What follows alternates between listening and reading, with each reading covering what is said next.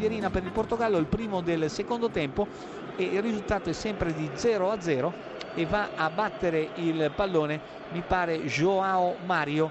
Schema, braccia alzate, vicino a lui c'è Nani, parte il cross, Ronaldo, il gol di Ronaldo. Colpo di testa vincente di Ronaldo e dunque Portogallo in vantaggio esattamente al terzo minuto di gioco del secondo tempo sul calcio d'angolo battuto dalla formazione del Portogallo.